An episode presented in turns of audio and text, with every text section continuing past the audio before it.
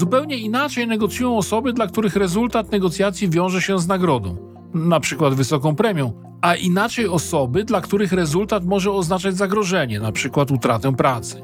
Te powody są jak najbardziej racjonalne, choć nie zawsze ujawniane. Dlaczego oni nie chcą naszej oferty? Przecież na rynku nie ma lepszej. Takie i podobne pytania rodzą się w głowach negocjatorów napotykających na niezrozumiały opór. Kolejnym krokiem jest już tylko powiedzenie: oni są kompletnie nieracjonalni i poszukiwanie powodów, dla których tak jest. A przecież ludzie z zasady są racjonalni. Racjonalni to znaczy podejmujący decyzje na podstawie własnych określonych kryteriów. Rzeczywiście te kryteria bywają intuicyjne, mogą być także efektem starannej analizy, mogą wreszcie wypływać z połączenia tych dwóch systemów decyzyjnych. Racjonalność to najczęściej perspektywa własna. W oczach drugiej strony może wydawać się to czy inne działanie nieracjonalnym.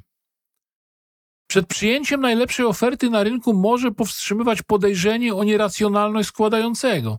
Coś musi być na rzeczy, jeśli oferuje tak doskonałe warunki. Jak odnaleźć się w tej trudnej i niepewnej sytuacji? Najpierw trzeba zaakceptować, że prawdopodobnie żadna ze stron nie ma kompletu informacji. Gdyby było inaczej, podejrzenie o nieracjonalność w ogóle by się nie pojawiło. Brak informacji technicznych czy proceduralnych można łatwo uzupełnić. Koniecznie trzeba zadbać o to, by zostały zrozumiane.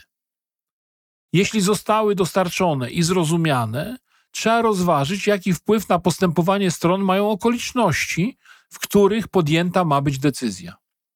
Zupełnie inaczej negocjują osoby, dla których rezultat negocjacji wiąże się z nagrodą, na przykład wysoką premią, a inaczej osoby, dla których rezultat może oznaczać zagrożenie, na przykład utratę pracy. Te powody są jak najbardziej racjonalne, choć nie zawsze ujawniane.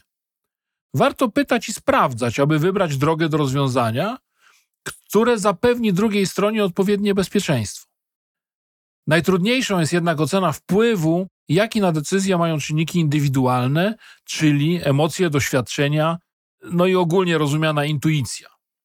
Noblista Daniel Kahneman wskazał, że w przypadku, gdy brakuje informacji racjonalnych lub wiarygodnych, decyduje intuicja, czyli zestaw indywidualnych doświadczeń, wartości, historii, do którego druga strona zwykle nie ma dostępu.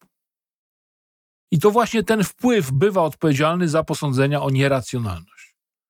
Mimo, że nie jest łatwo dotrzeć do tego zasobu, można o to zabiegać, na przykład przez podzielenie się własną perspektywą, swoim doświadczeniem, posiadaną intuicją.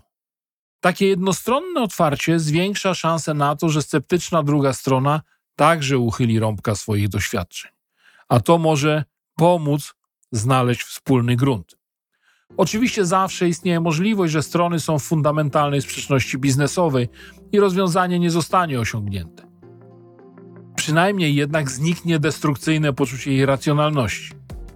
A to położy fundament do kolejnych, już racjonalnych negocjacji.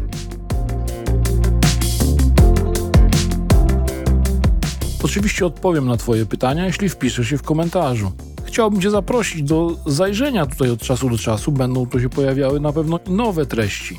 Jeśli chcesz, to po prostu dopisz się do subskrypcji.